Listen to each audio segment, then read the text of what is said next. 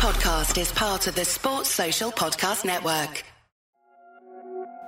This is Whistleblowers Daily, the show that gives you the football headlines and some concise opinion on each every single weekday of the football season. I'm Mark Smith. These are your football headlines for Thursday, the 20th of October. Manchester United produce an excellent performance as they comfortably beat top four rivals Tottenham at Old Trafford. The Red Devils had 28 shots on goal in a one sided game, which saw goals from Fred and a rejuvenated Bruno Fernandes secure all three points. The only negative note of the evening was the sight of Cristiano Ronaldo leaving the game and stadium before the final whistle. The striker didn't get on the pitch at any point. Liverpool continued their resurgent form with a 1 0 win over West Ham at Anfield. New striker Darwin Nunez scored the only goal of the game with a fine header on 22 minutes, but goalkeeper Alisson was to thank for keeping West Ham out at the other end. He saved a Jarrod Bowen penalty on half time. Manager Jurgen Klopp was pleased with his team, calling their performance outstanding, and of Darwin Nunez, he said, It is important. He has scored now a couple of times in his last few games. He has arrived 100%, now even with numbers. Newcastle United midfielder Miguel Almiron scored his fifth goal of the season with a lovely curling finish from 25 yards as the Magpies extended their unbeaten run to six games and remained sixth in the table. They beat a stubborn Everton 1 0 at St James's Park. Ralph Hasenhüttl will feel better this morning as his Southampton side won their first game in six against South Coast rivals Bournemouth, who lost for the first time under interim manager Gary O'Neill.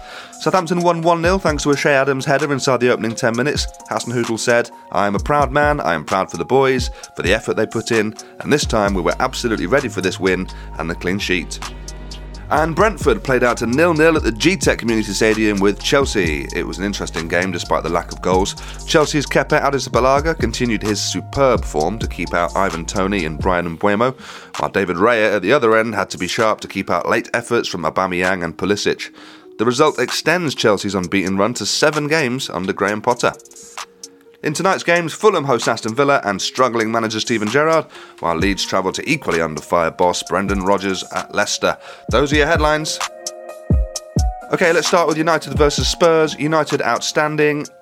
Ronaldo leaving the stadium seems to be a big story.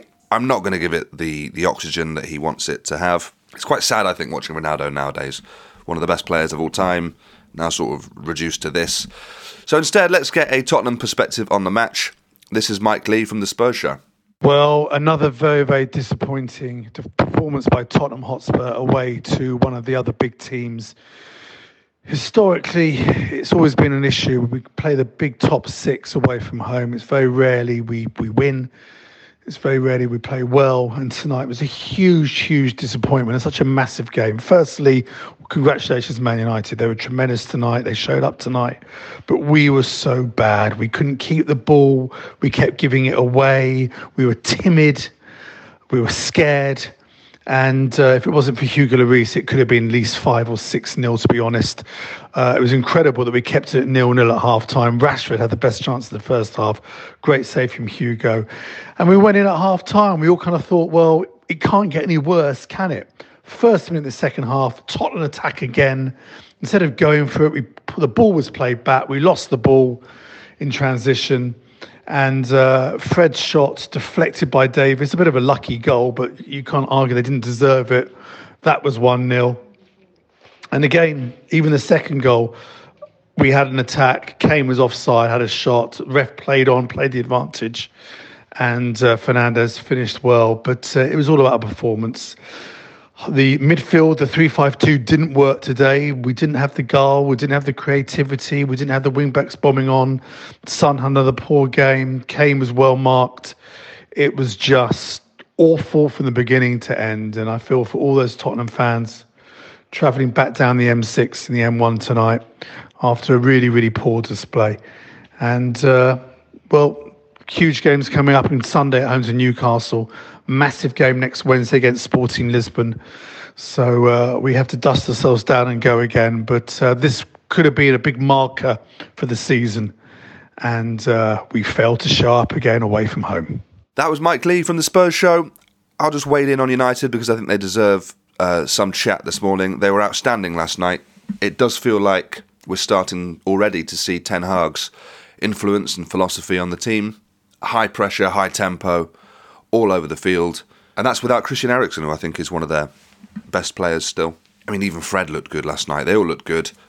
Martinez against Kane was a mismatch and not the way we may have thought it would have been before the game started. And United generally just look a lot better when they have a striker up there who is able to press, is able to harass defenders, and is able to stay on side. He's, he's mobile enough to get back on side quickly in a way that Ronaldo sort of isn't anymore. Uh, I thought Sancho was okay. I thought Antony was excellent. I thought the midfield engine was superb. Bruno looked good.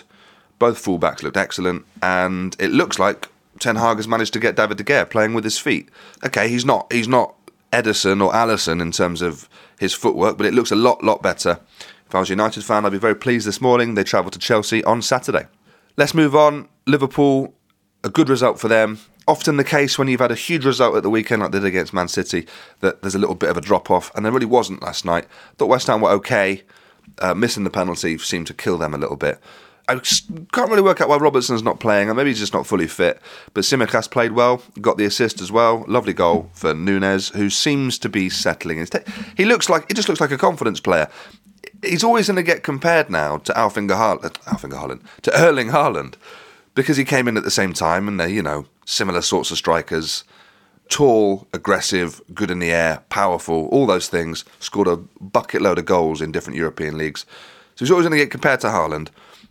But the difference is that Haaland isn't a confidence player because he's a machine in a way that Nunez isn't. Nunez is a a regular human who happens to be very good at football. So he's always going to get compared to that, and I think he needs to. I'm sure he doesn't do this personally, but I think we as an industry need to stop doing that and just let him be his own player. Good goal last night, good performance from Liverpool, they'll be pleased. Newcastle, another win, impressive from them, six games unbeaten they look very solid in a way that Newcastle haven't for years. Still missing Saint-Maximin, who's maybe their most exciting player, but can't seem to stay fit. But even without him and without their new striker Isak, they look they just look very good and they've got strength in depth. I'm I'm really impressed with them, and they're doing it all so sensibly. Ralph Hasenhüttl will be happy. Good result for Southampton away at Bournemouth. Bournemouth very very tough to beat at the moment, so that's a superb result for them. And Chelsea Brentford on paper looks like a disappointing result for Chelsea, but actually I think Brentford's a hard place to go. Really good, serious football team. That's not a bad point at all, and I'm sure Graham Potter will feel feel that way. Okay, wherever you're watching the games tonight, I hope you enjoy them. We'll be back same time tomorrow with more Whistleblowers Daily.